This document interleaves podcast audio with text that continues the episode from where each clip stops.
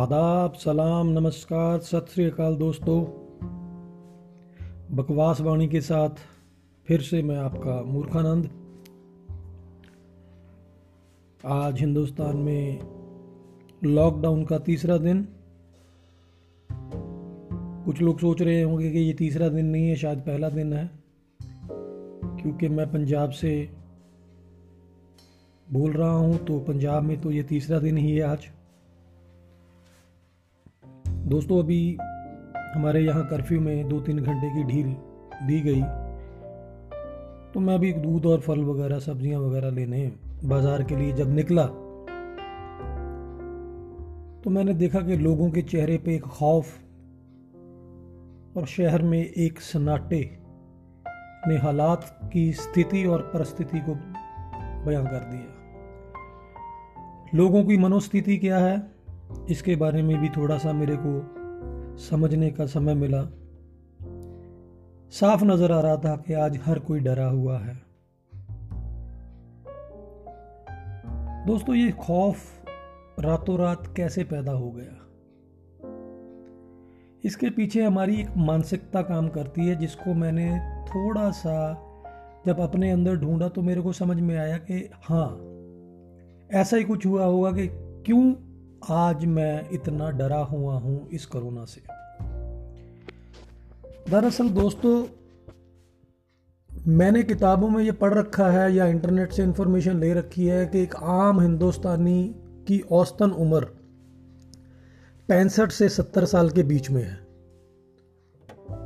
तो मेरे को भी लगता है कि एक आम आदमी सत्तर साल तक तो ज़िंदा रहेगा। अब क्योंकि मेरे पास सोर्सेज हैं, पैसा है तो मैं तो अस्सी नब्बे साल तक तो जी ही लूँगा। हर कोई ये सोच के बैठा हुआ है।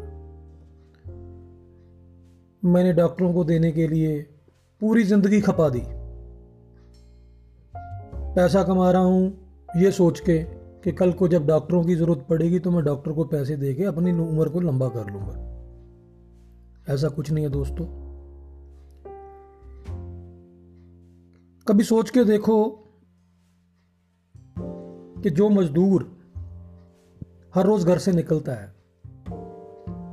शाम को काम पे से वापस आता है, कुछ कमा करके लेके आता है और पूरा परिवार बैठ के मिलके खाते हैं। उसने कभी भी फ्यूचर प्लानिंग नहीं करी हुई कि मेरे बच्चों को हायर स्टडीज़ के लिए पढ़ाना है, मेरे को बच्चों को शादियाँ करके उनको सेट करना है या उनको विदेशों का वीज़ा लगवा के देना है, अपना सब कुछ बेच बाच के, जो कि हम लोगों की मानसिकता बन चुकी है। इसीलिए वो ना तो पहले डरा हुआ है, था, ना वो आज ही डरा हुआ है। डर है मुझ जैसे लोगों में जिन्होंने अपने फ्यूचर को प्लान कर लिया हुआ है। बट मैं ये भूल चुका हूँ कि नेचर की भी तो कोई प्लानिंग होगी ना मेरे लिए। अगर मैंने सत्तर अस्सी साल सोच के रखे हुए अपने लिए तो क्या पता मेरा अगला पल देखना मुझे नसीब हो या ना हो।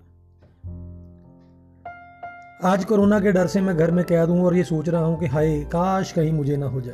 सोच के देखो दोस्तों, कोरोना से नहीं जाऊँगा तो कोई और तरीका बन जाएगा मेरे जाने का।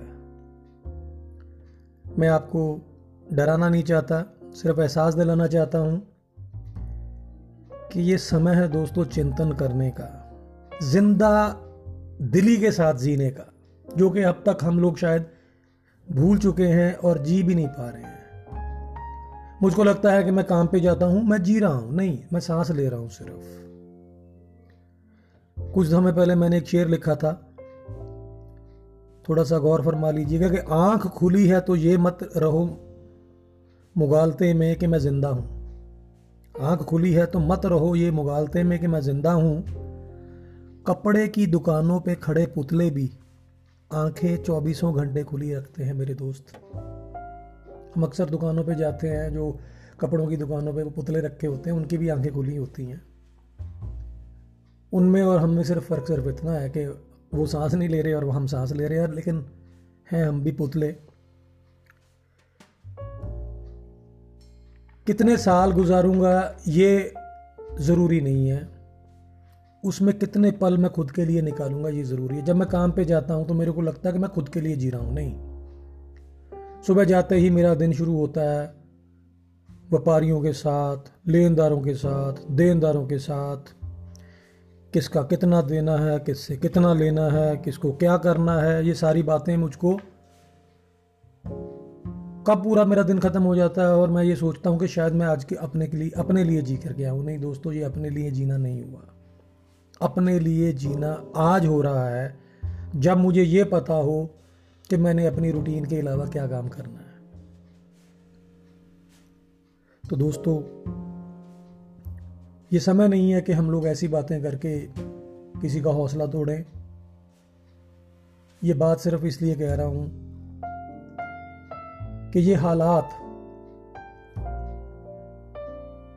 सभी के लिए बहुत ही मुश्किल वाले हैं, लेकिन एक दूसरे के साथ हम लोग मिलके इसको जल्दी ही इसमें से बाहर निकल आएँगे। और हाँ जाते जाते एक सुजेशन उन देशभक्तों के लिए जो आज से छः महीने पहले भारत माता की जय, हिंदुस्तान की जय, ये कह के चिल्ला रहे थे कि पाकिस्तान को मसल दो, पाकिस्तान को रगड़ दो, पाकिस्तान की ऐसी की तैसी। दोस्तों, उन दो, उन दोस्तों के लिए, उन देशभक्तों के लिए सो कॉल देशभक्तों के लिए ये एक मैसेज है। कि दोस्त, जंग किसी चीज़ का मसले का हल नहीं होता। अगर जंग कभी लगी, परमात्मा ना करे कि कभी भी लगे। अगर कभी लगी तो हालात ऐसे ही होंगे। शायद ऐसे नहीं होंगे, इससे भी बदतर होंगे। क्योंकि बमों के साथ टूटी हुई बिल्डिंगें, टूटी हुई सड़कें होंगी। जाने के लिए रास्ते नहीं होंगे। और ये जो हम देख रहे हैं, हालात कुछ ऐसे ही होंगे या इससे भी बदतर होंगे। तो मेरी आपसे गुजारिश है कि इस समय को कुदरत का लेसन समझ के ये सोचो कि कुदरत ने आज हम, हमको शायद सिखाने के लिए, ये एहसास दिलाने के लिए कि जंग किसी चीज़ का मसला नहीं, हर, मसले का हल नहीं है। कल को जब दोबारा से जिंदगियाँ पटरी पे लौटेंगी तो आप लोग शायद ये समझ चुके होंगे कि जंग क्या है क्योंकि आज भी हम लोग जंग ही लड़ रहे हैं एक ऐसे दुश्मन के साथ जो नज़र नहीं आ रहा। तो इसलिए मेरी दोस्तों, आपसे ये दरख्वास्त है, घरों में रहिए, अपनों के साथ रहिए, जो परमात्मा ने इस वक्त आपको समय दिया अपने, अपनों के साथ बिताने का, उसका भरपूर आनंद लीजिए। चिंता नहीं कीजिए, क्योंकि चिंता से इंसान को चिता तक का रास्ता तय करने में आसानी हो जाती है तो अभी हम लोगों ने और जीना है।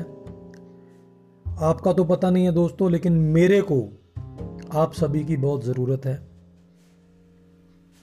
धन्यवाद, जय हिंद।